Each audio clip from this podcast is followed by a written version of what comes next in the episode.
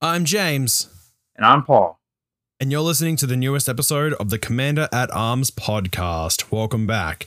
So, this week we're going to be talking about some of the brand new legendary creatures that just got spoiled in uh, Zendikar Rising. I almost forgot what the set was called then, Paul. Um, we don't have a play of the game this week, but I do want to just uh, say something at the start of this episode. So, I've been having technical if uh, technical difficulties, not just with my voice, but uh, with the microphone that I was using. Um, this microphone is a completely different one, and I am sorry for the audio drop or the audio quality. I've been fiddling with it for the last two days to try and get this to work. Um, I will be trying and getting my old microphone to work again uh, for next week's recording, but if you bear with us, this one should only be very, very temporary. And with that said, do we want to get straight into main phase one, Paul? Let's go ahead. All right, cool. Let's jump into it. So we have, I believe it's 13 uh, legendary creatures we want to talk about today. We're not just going to talk about the creatures, but we're going to talk about cards that go with those creatures. So right now we have uh, Taborax, Hope's Demise.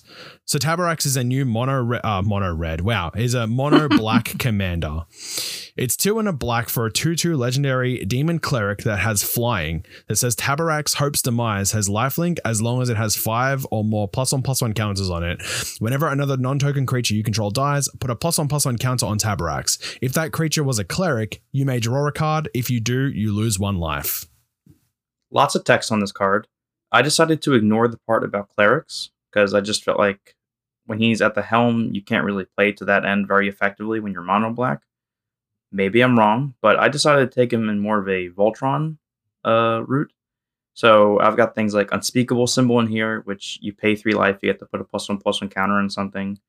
Uh, Lashwrithe and Stratascythe, which are both uh, mono black equipment. Well, Stratascythe isn't exclusively mono black, but they both enable a mono black like equipment uh, strategy.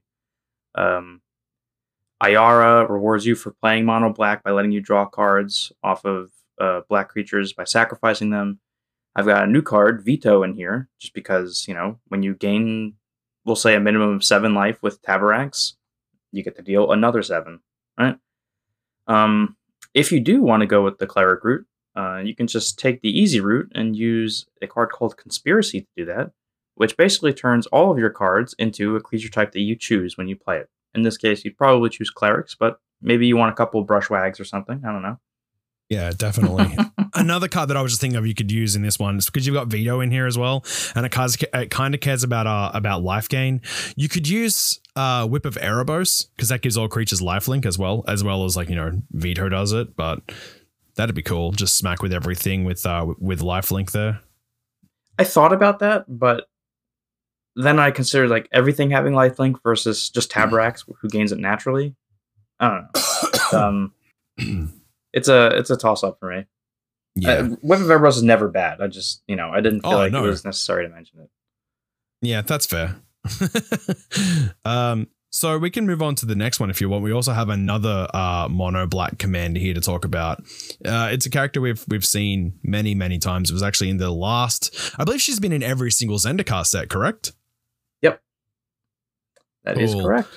That is Drana, the last Blood Chief. So Drana, the last Blood Chief, is a three black black four four legendary vampire cleric.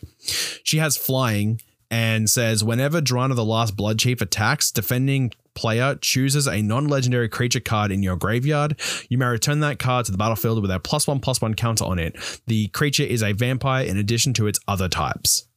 So when I first read this card, I mistook it as that creature coming tapped and attacking. That is not the case. It just returns. So I changed around my cards a little bit here when I was making it. Um, I decided how can you most abuse that ability? And I thought, well, you can put only cards that reanimate other things and big things. That way, no matter what, you're always getting the good end of the bargain. Oh, yeah, so, most definitely. uh, I've got cards like Sheoldred, Sepulchral Primordial, Puppeteer Clique. Um, those are all cards that you probably know already. Uh, Wurmcoil Engine, of course, we've mentioned that card many times already. Uh, there's a couple here you might not know, and I'll talk about those specifically. There's Demon of Death's-Gate. Uh, he's got some text on him, but the, the most important part is that he's a flying trampling 9 9, which is pretty good. I mean, I want to talk about that extra text real quick because it says that you may pay six life and sacrifice three uh, three black creatures rather than pay Demon of Deathgate's mana cost. Right, So, I mean, if you were six ju- and I mean, black. Yeah, but we're in a 40 uh you know, we're in a 40 life uh format here. 6 life is practically nothing, especially in a deck that would be able to get like, you know, your life back. That's pretty dang good. And I mean, you could always just sack some small little little black token creatures if you wanted to, like say just like, you know, 3 uh 3 zombies and 6 life and get a 9/9 frample on the on the board. That seems like a lot of fun. Yeah, and then the other one that you probably don't know is Phyrexian Delver, which is a 3 2 for 5. Uh, when it ETBs, you get to return a creature from your graveyard to the battlefield, and you lose life equal to its mana cost. So, That's also another really good card. yeah, so no matter what your in this list I have here, no matter what your opponent's choosing, you're getting some value out of it. There's no there's no good choice for them, so to speak. uh, you don't want to be giving him like bad choices either. You want to be make sure that your deck is full of full of like big punchy stuff that's going to get other stuff back. So, if you have nothing else to talk about uh, about Drana here, we can move on to our third legendary if you like. Please do. Yep. Cool. So the next one, the next one's really flavorful, and I really love this coming back in a set. It kind of feels like a mechanic we've already seen in in Commander before, uh, with one of the other Dimir uh, legendaries that you probably have versed or haven't versed out there. If you have, I feel sorry for you. If you haven't, you're not missing out on much, honestly. So this is uh, Zareth San, the Trickster. So he is a three blue and a black for a 4 4 legendary merfolk rogue. Has flash, has an activated ability of two blue and a black that says return an unblocked attacking rogue you control to its owner's hand. Put Zareth San the Trickster from your hand into the battlefield tapped and attacking. Whenever Zareth San deals combat damage to a player, you may put the put target permanent card from that player's graveyard onto the battlefield under your control. Now that sounds very, very similar to another commander that we've talked that we uh we haven't talked about before, but we have verse, and that is Yuriko uh slashing tiger is her title, I think. I think it's Roaring Tiger. I want to say it's something it's something to do with tigers. Um, um, I've never actually known the title. It's always just been that's Yuriko, and I've gone, oh god. So this is kind of like uh standards way of doing ninjutsu. right. This is like the fixed Yuriko, so to speak. It's a it's a it's a rogue enabler, which is something that's seeming to be a little more pushed as of late, especially since they they keyworded mill, because that's always been kind of a rogue thing. So I'm actually really glad to see them getting some more support and kind of pushing them outwards towards different strategies outside of mill. Um, for anyone that listened to our last episode, this is the card that reanimated permanents repeatedly for no mana. I believe this is the that that was the, the teaser that this is referring to.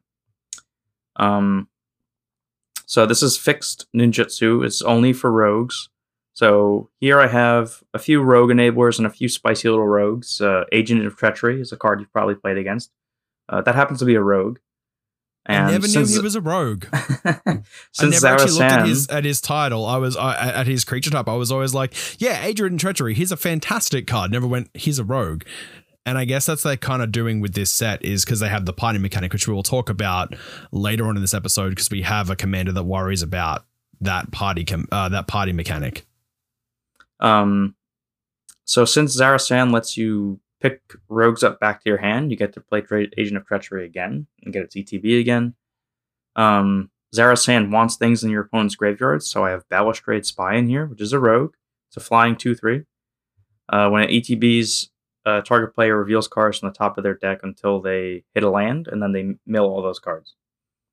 So it's a decent, repeatable way with Zareth San to fill up graveyards so you can get some permanents back. Uh, Blighted Agent is a 1 1 infect, unblockable rogue. Uh, Brazen Borrower is a card you've probably seen in Standard. I won't read the whole thing for you. But um, being able to repeatedly cast the adventure half of it, because you get to bounce it back with your uh, commander over and over again, is pretty good. Cloak and Dagger is a rogue specific equipment. You get to attach it for free when a rogue ETBs, and it gives plus two, plus zero in Shroud. So it's essentially not exactly a Whisper Silk cloak, but it is a second copy of uh, Lightning Greaves, so to speak, in, in, in that particular shell. Dauthi Embrace is an enchantment that gives a creature shadow for two black, which is essentially unblockable because nobody ever has shadow. And then Door of Destinies, because you get to keep repeatedly casting rogues over and over again since you bounce them with Zareth. And, you know, eventually you have like 16, 16 rogues. You could do it on, uh, you know, Blighted Agent, who would get a plus from those rogues, then becoming a, you know, 16, 16 unblockable infect. Mm-hmm. If you wanted to go that route, I mean, you know, it kind of I don't like infect as a like as a win con in in commander. It kind of feels like a bit of a cop out, but I mean, if you can do it in a flavorful way, I'm totally all about it. And I feel like this is the most flavorful way that I'd ever want to lose to infect, honestly. um you know, I mean, rogues want to use poison, so I mean, I guess they've got infect, and then making it so that Door of Destinies makes the uh the the blighted agent huge could be a lot of fun.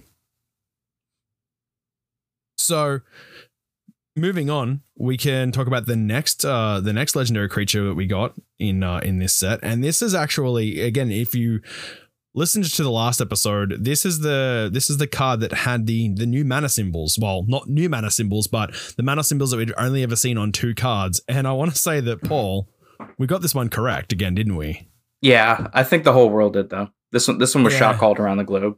yeah. if you didn't get this one, then you obviously don't know what the Reaper King does. So this is Tazri Beacon of Unity. Tazri Beacon of Unity is a four and a white for a four six human warrior that says this spell costs one less for uh, to cast for each creature in your party. Has an activated ability of two or a blue, two and a black, two and a red, two and a two or a green. Look at the top six cards of your library. You may reveal up to two cleric, rogue, warrior, wizard, or and or ally cards from among them and put them onto the battlefield. Uh, sorry, not onto the battlefield. Sorry, that'd be broken. Uh, put them into your hand, then put the rest on the bottom of your library in any order. So the creatures that make up your party are those specific ones that we that we just uh, mentioned in her activated ability. So it's the uh, it's the cleric, warrior, rogue, wizard. So if you have up to one of any of those, you can get a four uh four CMC discount on this card. So this is, then she just becomes one generic one, one white and command attacks to come out. And Tazri is a 4 6. Also, really interesting about this card. Um, she says you can get allies, but Tazri is not an ally herself, and there are no allies in this set, which means this is gonna, that's a creature type that is not even in standard, and this card is going to be in standard, which I thought was weird when I first read this card. That's because That this that- card is, is built for Commander, Paul. I know, I was just gonna say. we are all about Commander. I was just gonna say somebody on the other side in WotC R and D is uh, looking out for us. Yeah, it's it's Gavin. It's it's got to be Gavin. He's just like no, put allies on there because I mean, allies are really huge in the old in like Battle for Zendikar and Oath of Gatewatch. It was literally like uh uh Eldrazi versus allies. Shout out to uh the top eight being top eight of of, of that year being nothing but Eldrazi decks. Um, Um, but also Tazri is a warrior in herself. So I mean, she kind of helps herself, kind of, by being a warrior. So I mean, she's fun. She's cool. I would totally build this deck. I probably wouldn't. Um, it's a little linear for me. So here I have Mirror Entity, which, again, that's a very pretty common card, so I don't need to read that one. Illusionist Bracers, so you can double up Tazri's activated ability. So for a blue, black, red, and a green, you're getting four creatures off the top of your deck instead of just two, which is pretty good. And Descendants Path, because you're going to have so many different types of creatures, but they are going to share types that you get to get free creatures off the top. Um, again, it's a pretty linear strategy in my opinion. You're basically just smashing a bunch of clerics and rogues and warriors together. Um, you could probably, and we'll see what happens when the new D and D set comes out. You might be able to make like a nice D and D flavored deck with Tazri for that reason. You know, with the party mechanic. Don't already steal my theme, bro. That's what I was gonna do. It was gonna be like this whole like ad- like it was gonna have as many adventure cards as I could. So my cards went on adventures, and then they came back, and it was like this giant party kind of thing. I think Tazri is going to be a very uh, like entry level, a really good entry level commander because, like you said, it is very uh, it's on rails essentially. But I mean, I came into this game and my very first commander deck that I that I built from scratch was Muldrotha the Gravetide, and we know how unlinear that deck can be. So I just I was struggling with my deck building abilities at the start um, of my commander career to like actually build good synergistic decks before I found that there were commanders on rails. Um, so I went from building, you know, my, I went from building Muldrotha to my second deck, which uh, I mean, it was Gearad, but let's not talk about that. It was the Taser deck again way back, so far back in episode, you know, five or six or so. I said I'd never talk about it again, but here I am now, episode 21, talking about it again. It was my first, like, non. Uh, it was my first on rails commander, and um, as much as on rails as that one can be, um, but I feel like you know Tazri could be that that very good like entry level commander for for for new players who want to get into the format and have just this really powerful mishmash of different creature types to be able to play. I, I hate to slap the term entry level on a five color commander because mana bases can get confusing, but the actual strategy is definitely on the simpler side because, like I said, you just get to smash a bunch of different creatures together and then, you know, call it good. I mean, not so much. Okay, so like as much as entry levels as I can say, but I mean, it's it's not hard. It's not hard making you go into like colors to activate her abilities. You can use colorless. So I mean, that's true it's flavorful in the way that you know like you want to be you want to be able to get stuff off the top of your library and you can probably play with like with a lot of the cards from this set as well as like battle for zendikar and original zendikar and everything else in between that is you know a rogue cleric warrior wizard or ally. Um so you don't actually have to go into those colors. She seems like uh like casting cost wise a little bit easier than Golos. Because I mean, Golos makes you be in those colors specifically to activate his ability. Whereas this can, you can use a Sol Ring to pay for this, you know? Yeah, but Golos is also quite a bit more powerful than this. I'm not saying, no, I'm not saying that at all. Like, Golos is like definitely stronger than this, but I mean, I'm just saying like the activated ability on Golos is specifically to and WUBRG. So you have to care about your colors a little bit more there, whereas you don't really have to worry about your colors as much with Tazri. Oh well, insofar as you still need white to cast her. Of course. of course. Of course you still need white, but I mean you can get away with like activating her ability with some mana rocks. That is a good point. I didn't think about that. I forgot her ability was hybrid. But you still okay, need the mana to cast the things that you get. Yes, very true. Very true. I'm not saying like, oh, just build rocks and you'll be fine. You still have to worry about your mana base like a little bit, but you don't need like all the shocks and the fetches and like you can you can build a budget ba- a budget mana base around this commander and you could be totally fine. All right, I think uh, I think we're good to go ahead and move on from there. Yeah. So the next one we're going to talk about is uh, Linvala, Hello, the police are back. so, Linvala Shield of Seagate is our next commander we're going to talk about, and she is a one white and a blue for a 3 3 angel wizard with flying. At the beginning of your combat on your turn, if you have a full party, choose target non-land permanent and opponent controls until your next turn. It can't attack or block, and it's and it its activated abilities can't be activated. Sacrifice Linvala Choose hexproof or indestructible. Creatures you control gain that ability until end of turn. Okay. So similar to Taborax, I decided to ignore that middle part on her that basically gives her like a, a detain. Um, I just didn't think that that was that interesting. Or in blue and white, I thought that the full party would be a little harder to come across. So I decided to key in on that last part, which is extremely powerful you get to sacrifice Linvala, and you get to give your creatures hexproof or indestructible. You choose.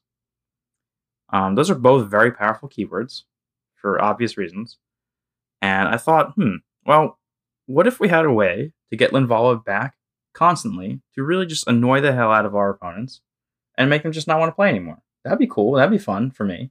That's not fun. That's called stacks. um, so I have a few cards here that all do just that. I have Brought Back here, which is from M20. It's pretty recent. Uh, you get to take two permanents that went to the graveyard uh, that turn. And you get to bring them back to the battlefield tapped. Uh, I got Gift of Immortality, which is I hate saying old card on a card that I literally started playing with because it makes me feel like I've been playing for way too long.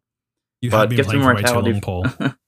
Gift of Immortality from OG Theros. Uh, when the enchanted creature dies, you get to return it under your control, and then Gift of Immortality comes back again at the step attached to it.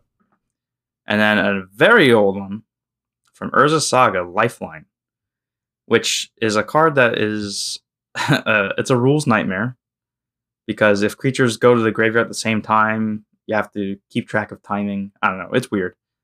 But ideally, you can just sacrifice Linvala to anything, and Lifeline brings it back at the end step for free. You don't even have to do anything. It's a five mana colorless artifact, no color requirements.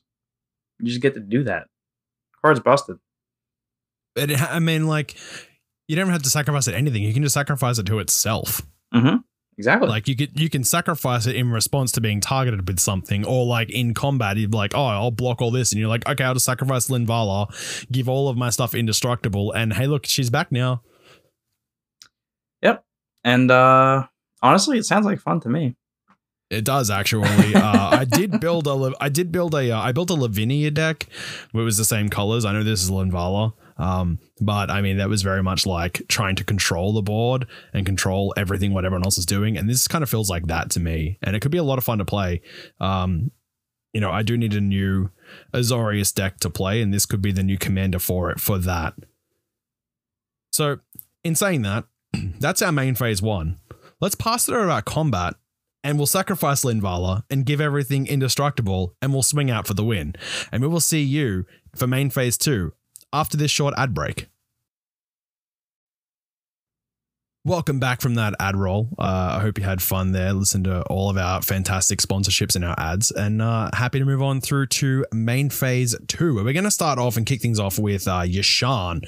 So we went from kind of like a Staxi policing commander to uh, another Staxian policing commander. so Yasharn Implacable Earth is two green and a white for a 4-4 legendary elemental ball that says when Yasharn enters the battlefield, search your library for a basic forest card and a basic plains card, reveal those cards and put them into your hand, then shuffle your library. Players can't pay life or sacrifice non-land permanents to cast spells or activated abilities. Sorry, um, or activate abilities. Right. Um so this has been seen, this exact text, I'm pretty sure, on Angel of Jubilation, which is a white non-legendary angel. Um, you've probably seen her running around in some mono white bills in your meta or whatever, but Yasharn is uh, the same thing essentially, just on a big old boar. And um, that won't I get thought, boring. Ah ha ha. Uh, um, so I thought the best way to build Yasharn is just you know he himself is a prison guy or a stacks dude. So um, we got Linvala, Keeper of Silence here, uh, Gaddock Teeg, just you know very popular stacks uh, creatures that prevent your opponents from doing things that they want to do, which is you know how you have fun, right? You have fun by not letting anybody else have fun.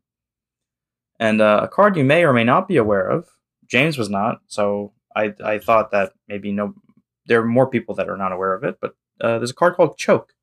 It's a green enchantment. Uh, islands don't untap their, their during their controllers on tap steps. Uh, one of the worst fears of green is counter spells and stuff because you don't really have good ways around that. And uh, well, you just got to make sure they don't happen again. and this is going to do that for you as well. And I mean, this is from 8th edition. So, I mean, unless you've been like wanting to play around islands for a while, you probably don't know what this card does or even if it existed. So I mean, I mean, there's cards that I should have known that existed that I've gone. That's actually a card, like the card Switcheroo. No idea that was a card until the other day.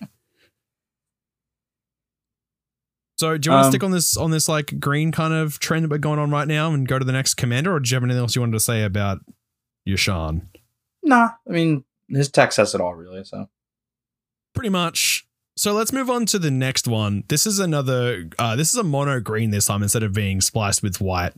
So uh, Ashaya Soul. Oh, so yeah, a Ashaya Soul of the Wild is a three green green X. Oh, sorry, star star power and toughness. L. Uh, sorry, legendary elemental. Uh, so a Ashaya Soul of the World's Wow, I'm messing this up completely. Ashaya's Soul of the Wild's power and toughness are equal to the number of lands you control. Non token creatures you control are forest types in addition to their other types. Right. So the fact that it makes your non-token creatures lands can lead to some interesting interactions with certain cards. Namely, you have Leyline of Abundance that will make them tap for two green, and it's kind of an anthem effect. You get to put plus one plus one counters and everything. Uh, you've got Baru Fist of Krosa, which now he normally only when a forest comes into play, your green creatures get plus one plus one trample, but that means that it's any of your creatures now because they're all forests. Um, you have Nissa who shakes the world that makes your forest tap for an additional green. That's all well and cool, but how can we really abuse the fact that your creatures are lands, right? Well, what if you have things that destroy non-land permanents, and you make just this one-sided board wipe? Right. So I've got a couple things in here that do that. I've got Boom Pile, uh, one of the funniest names for a card, that in my opinion.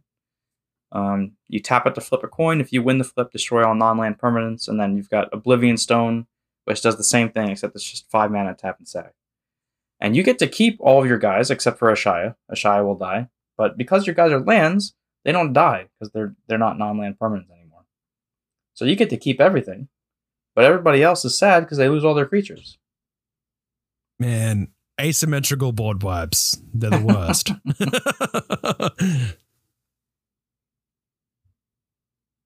Trying to find the next one after that. So let's go to the next commander if you have nothing else to say about Nah, Shire. that's it. No, I'm all set. Cool.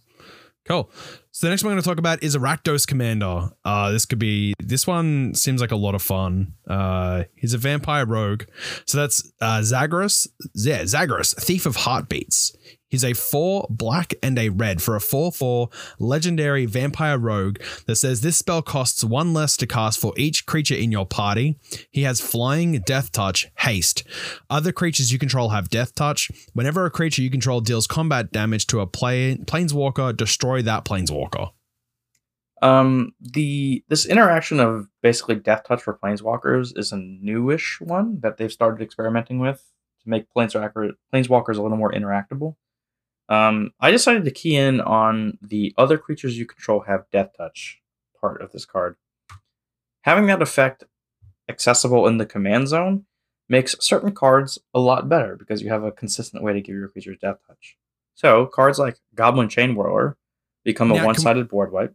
Can we just stop here for a second and just say that Goblin Chain Whirler become uh, Goblin Chain Whirler becomes like an MVP in this deck? Yeah, because we had this we had we had goblin chain whirler on like in our like budget combo uh with is it what was the card again It's I like don't remember. It was one from Dwells- Ikoria. yeah it was it was the, it was the recursion one that you know he got it back from the graveyard and gave it death touch this just Zagras makes it better because it gives it death touch, but it also gives it death touch for planeswalkers. And Goblin Chain Whirler hits your hits your opponent's planeswalkers. So if someone's playing Super Friends, hello Super Friends board wipe. So, unfortunately, Zagras says specifically when they deal combat damage to the planeswalker, so it's not straight up death touch. So, Chainwhirler would not actually kill the uh, planeswalkers. Don't harsh my vibe, bro. I was having so much fun th- living in this fantasy world where Chab- Ch- uh, Goblin Chain Whirler was just this huge MVP. Don't make me read cards and have to explain them what they do. um, I've also got Goblin Sharpshooter in here, which it's a pinger, but it gets to untap when something dies. So when that has death touch, you get to just machine gun, fire off, and kill everything on the board that you want. Um, I also got Massacre Wurm in here because there's going to be a lot of stuff dying, ideally, from your pingers and your chain whirlers, since everything has death touch. And uh, you get to punish people for, uh, you know, well, basically playing the game. And what's more fun in Magic than punishing people for playing the game? um, not punishing people for playing the game, Ah, you and I play Magic differently. letting people have fun and play Magic. That's how I like to play Magic. Not all the time. Not not when I pull out my Tulane deck and it's like, oh hey, hello, Drannith Magistrate. You now can't play your commander. Wh- whoops. All right. So moving on from Zagras, we have our next commander, and this is the one we called this, Paul, but I think so did the world as well. Uh, and that is Omnath, Locus of Creation. So Omnath, Locus of Creation, is the brand new four-colored Omnath. We thought this was going to be the hybrid symbols, but he is just straight uh, red, green, white, blue for a 4-4 legendary creature elemental that says when Omnath, Locus of Creation, enters the battlefield, draw a card. He also has a landfall, and his landfall trigger is whenever a land enters the battlefield under your control, you gain four life if this is the first time this ability has resolved this turn. If it's the second time, add uh, red, green, white, and blue. If it's the third time, Omnath deals four damage to each opponent and each planeswalker you don't control. So ideally, you want to get up to that third one, and there are a lot of ways to do that. I didn't I didn't really spend much time thinking about this, but uh, there's a card called Burgeoning, which whenever an opponent plays a land, you get to put a land from your hand into play. And there's a special little land called Ghost Town, which is a spicy little land that you get to pay you get to pay zero mana and you just get to bounce it back to your hand, but only on other people's turns. It is a So- powerhouse. Um with Ghost Town you get to, you know, burgeoning, take Ghost Town back to your hand, and then, you know, play it again and you gain the four life. Uh there's a counter spell called Deprive, which lets you bounce a land back to your hand. So you get to play another land with Omnath. Um obviously you're going to want all the extra land players in here. I didn't list those here because there's too many of them and that would be extremely redundant. So um the Omnath has four colors. There's a lot of ways to go. You can just go nuts with them. Um your goal is to get up to that third uh, landfall trigger each turn, so you're dealing about 16 uh, per per go per cycle. Uh, I've got expedition map here, obviously, because you want to search out your important lands. But other than that, like, you know, you can bust this guy in half. Play Summer Bloom, and, you know, call it a day. Yeah. If you really wanted to win more, you could always flicker him with a couple of uh, flicker spells, so then he gets a reset on those uh, on those three on your turn. So if you have ways of like being able to flicker him even in other people's turns, you could get up to the three with Ghost Town. If you're bursting like an, another like a landfall deck or a, or a lands matter deck, you know you can Ghost Town it back to your hand a couple of times, flicker him, get those three again, do it again. I mean, there is just a way to win and win more with this with this Omnath. He's He's nuts. He's crazy.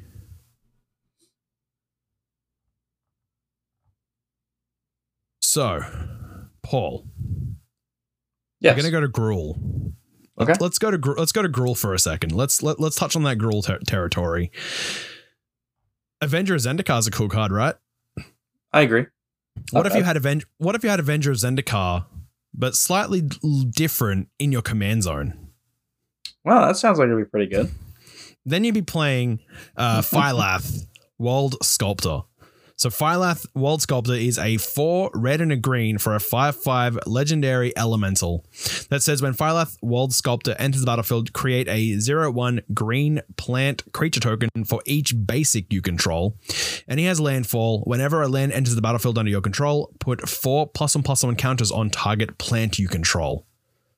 So notice there are some there are some key differences between Avenger of Zendikar and this bad boy, um, which doesn't make this any worse, but it doesn't really make it definitely makes it a Voltron kind of commander instead of a go wide card. Um, yeah. Uh, Phylath, so obviously it's basics instead of each land. And you basically just stack up one plant instead of. So you go tall instead of going wide, which is fine, honestly, because getting a 5 5 combined with, even if you just get one plant, a 4 5, right? For seven mana essentially, because you have to play the land. That's pretty good, honestly. That's that's uh nine ten in stats for seven. Like you would play a seven mana nine ten. Oh yeah, even even if it was just a basic vanilla creature, you'd still play it. and this being accessible constantly in the command zone is also it it, it, gives it a, slight edge over uh, Avengers Zendikar because you obviously you have constant access to that effect. And being in Gruul, you get access to a little a little bit of uh, spicy you know tech cards. Here I don't have much of that spicy tech, but I do have typical things that you'd want to run and you know a plus one plus one counter theme thing. I've got doubling season, uh, primal vigor, and hardened scales, which you know those all increase the amount of plus one plus one counters you get. If you have primal vigor out, You get twice the tokens, and whichever token you buff, instead of getting four plus one plus one counters, it gets eight. So now you have an eight nine instead of that four five. Uh, I also have Grumgully the Generous, which makes each other non-human creature you control enter the battlefield with an additional plus one plus one counter. So this is kind of like your backup one-time Avenger of Zendikar because the plants will all come in as one twos, and then after that you have to do the hard, the heavy lifting. Um, but I actually think Phylath will be a very powerful deck, like high high tier two, maybe mid tier two. But you um, could also run, you could run Avengers Zendikar in this deck as well. Oh yeah, 100%. and then like get two landfall triggers, put plus you know put four one one counters on one of your plants, and then put a plus one on all of your plants, and that way you're going wide and tall, and then you're just a right. big boy like me. uh, all right, so moving on, we're going to talk about a, another commander here. We, we, we went to Gruul. Let's go over to Orzhov and see what Orzhov's doing. So Orzhov have a new commander. He's actually the buyer box promo for this set, and that is Orah Skyclave Hierophant. He's a two white and a black for a 3-3 Kor cleric that has lifelink. Whenever Orah Skyclave Hierophant or another cleric you control dies, return target cleric card with lesser converted mana cost uh, from your graveyard to the battlefield. This is a cleric version of a card that I'm forgetting the name of. There's a three mana artifact creature that does the same thing, but with artifacts specifically. Can't remember his name. Uh, but if, any, you, if, you, know what that card is.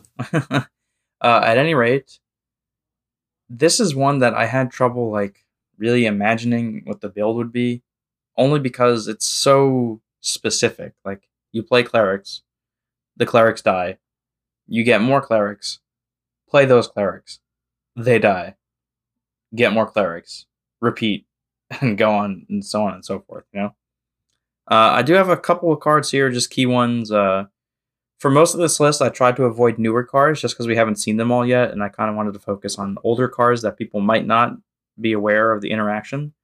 Um, I do have two here that are newer, or well, they're they're new. They're going to be in Zendikar. I have Cleric of Life's Bond, which uh, you gain a life whenever another cleric enters the battlefield under your control, and whenever you gain life, you get it gets a plus one plus one counter. So it's essentially an Ajani's Pridemate for clerics specifically. And Angel of Destiny, which is the white win automatically card that they uh, that Mara had teased uh, last week. Nailed it, by the way. uh, it happens to be a cleric. Um, I'm sure everybody's seen that card by now, so I'm not going to read all the text. But um, is a flying double striker, and if you have at least 15 more life than your starting total uh, at the beginning of your end step, each player that it attacked loses the game. And you're going to be gaining a lot of life ideally with Orah because he lets you gain life by getting clerics back that gain you life, I suppose. um, I've got Rotlung Reanimator in there, which makes two twos when clerics die, and I've got Patriarch's Bidding, which you choose a creature. Each player chooses a creature type, you're going to choose clerics, and you get all those creatures from your graveyard back to the battlefield. This is a card all the way back from Onslaught, so some people may not be aware of this card. It is a little on the expensive side, but if you're in a tribal strategy that involves black, it's a very nice tool to have at your disposal. Essentially, a one sided living death, even though that card is usually one sided anyway. Yeah. I had that card resolved on me once, and they were like, Living Death, how many cards in your graveyard? And I was like, zero no cards in graveyard. I was like, oh, feels bad. so the Orzhov seem to be doing okay. They've got cleric tribal. Wait, do you hear that? I feel like there's some explosions in the background. Is that is it? Do you want to go to the Izzet laboratories and see what they're doing? Wow. Let's go over there real quick. James did not practice so, that one with me, by the way, so that response was genuine. so Izzet has a new commander, and it seems like a lot of fun. It's a uh, Kaza Roil Chaser. Kaza Roil Chaser is blue and a red. And that's it. For a 1 2 legendary human wizard with flying and haste, has an activated ability of tap the next instant or sorcery spell you cast this turn costs X less to cast, where X is the number of wizards you control as this ability resolves. Um, there's not much to say about this guy. This uh, this this this this homie Kaza. You just want to play some big old spells, and you want to play them cheap. Uh, you want ways to untap it, so you can double down on that. So I've got Freed from the Real in here.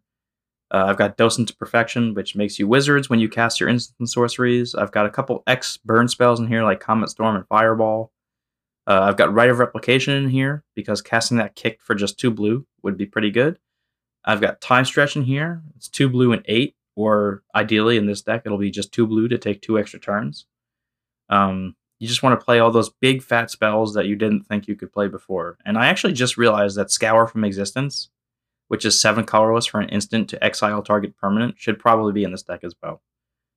Because, because you could tap Ashaya and then, oh, sorry, uh, not Ashaya. Wow, wrong commander there, James. you could tap Kaza and then it becomes free. Zero. Right. And it's any wow. permanent. So you get to do that lands. strong. You get to do enchantments, which blue and red typically have trouble dealing with. So that should probably be in here as well. Definitely should be in there. Most definitely. so we only have one more guy to talk about. And I say that because he's he's a big old beater. He's got some big old horns. He's probably knocking on the door actually right now. So that's Moraug, Fury of Akoum. Moraug Fury of Akoum, when that got spoiled, I was already in the ways of like building a Minotaur tribal like theory deck, a theory crafting on a Minotaur tribal deck with one of the uh, Minotaurs from Jumpstart, uh, mainly because I found the card. You know, there's another, there's, there's a couple cards in there that, to, to why I made it. And then this guy got spoiled, and I was like, holy dang, I need this card.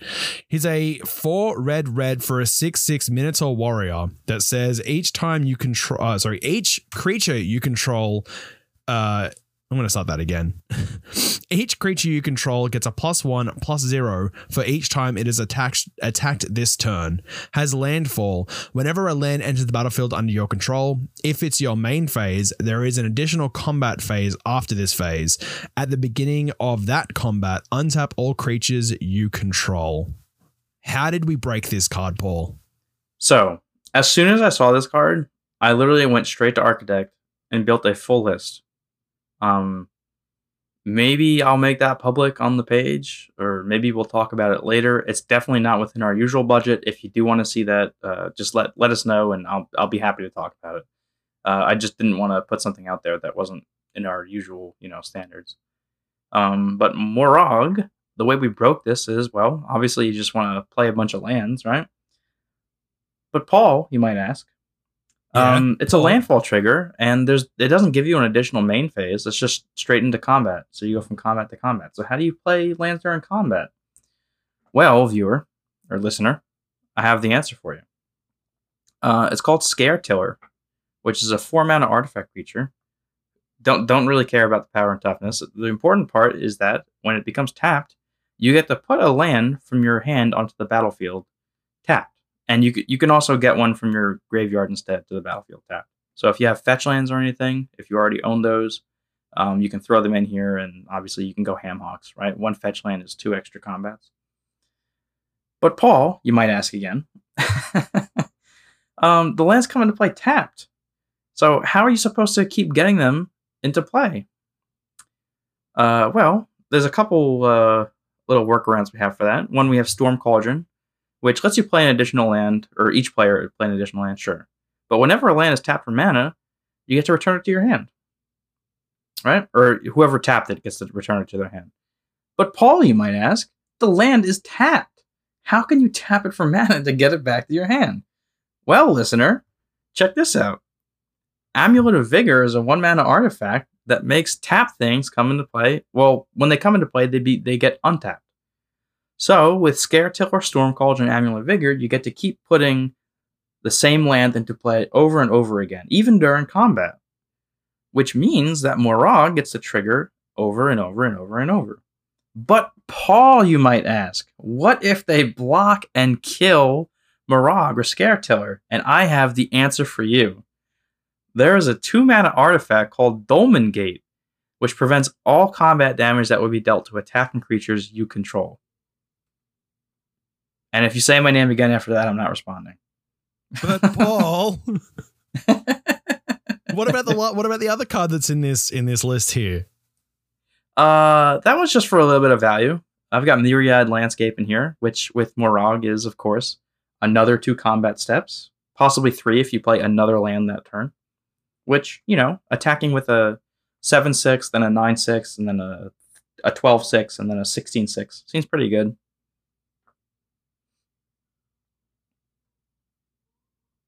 Are you doubling those counters? How are you getting that math? I mean? Because it, it gets plus one plus zero for each time it attacked. So yeah, so it'd be a so it'd be a seven and then an eight and then a nine. no, and then a each time it is attacked. So after it's attacked oh. twice, it gets Oh. two plus zero. After it attacks three times, it gets plus three Oh plus man. Oh my lord. But I mean, with you know, amulet of vigor, which can come down turn one, you could get, you know, Myriad Landscape then just becomes so much better because it comes in tapped, untapped. You can then tap, you know, sa- uh, sorry, tap two, sacrifice, go get two basic lands tapped. They come in untapped again. Play another land. That's three combats. That's just this dude's just crazy. He wants I to know. smash through. Okay, if they put Kool Aid Man into Magic the Gathering, this would be the Kool Aid Man. uh, that might that might be a good alter idea. You get someone to Oh, alter yeah. for you. Uh, hashtag not sponsored by Kool Aid yet. and that's it. That's all of the cards that we wanted to talk about to you, uh, talk about with you uh, on this episode of the Commander at Arms podcast. Again, I want to thank you for getting this far in the episode, and I want to apologize for the uh, for my audio quality. Um, you know, just whatever the editor does with it, he makes it always sound fantastic, and we love his work. Um, I'm just dealing with some subpar uh audio, uh, some subpar, you know, hardware at the moment. And that's all I want to say about it. But you can talk to us. You can hit us up on our Twitter. We have all of our links for everything in our Twitter, and our Twitter handle is Paul. CMDR at arms. I've been posting You some. can- Uh, I've been posting some more interactive stuff on there, some questions for the public, and I've had a couple people respond.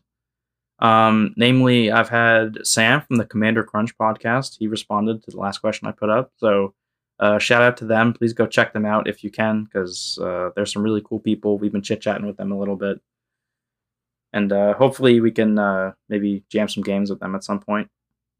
That'd be awesome.